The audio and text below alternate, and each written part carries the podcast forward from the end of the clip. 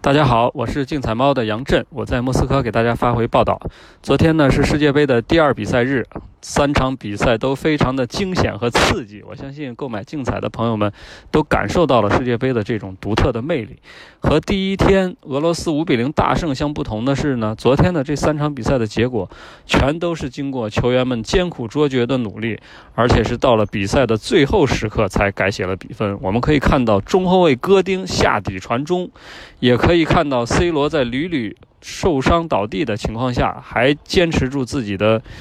呃冷静的状态，在最后的时刻罚入了一记非常关键的直接任意球。包括伊朗呢，也是顶住了摩洛哥狂风骤雨般的进攻，最后才获得了一个对方乌龙球的机会，拿下了本届世界杯亚洲球队的首胜。而且，我个人感觉这很有可能会成为本届世界杯亚洲球队的一个最高光的表现了啊！那么说到昨天的比赛，就必须得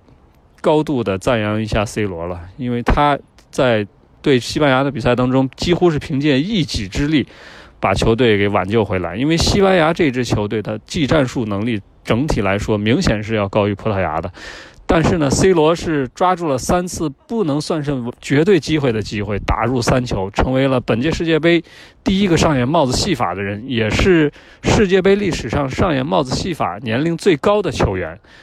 当然了，德赫亚的这一次扑救脱手呢，也是比较让人意外。加上纳乔对 C 罗的一次犯规造成点球，这个 C 罗的前队友啊，真的是挺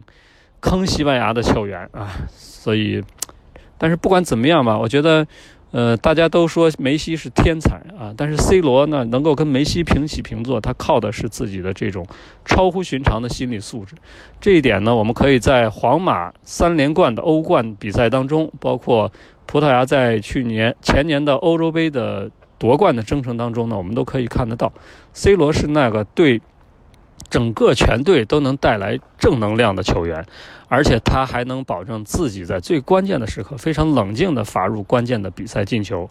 这也是一个巨星所要具备的心理素质。所以呢，今天梅西就要登场亮相了，我们也一起来看一下梅西能不能够。在关键的时刻，凭借自己的力量带领阿根廷继续前进呢？但是我个人觉得呢，阿根廷这届世界杯的备战情况是非常的不理想。大家都知道，本来阿根廷是安排了两场热身赛，四比零击败海地之后呢，要打以色列，但是因为种种原因，对以色列的热身赛被取消掉。而与此同时呢，球队还传出了两个伤病问题，首先是门将罗梅罗，然后是。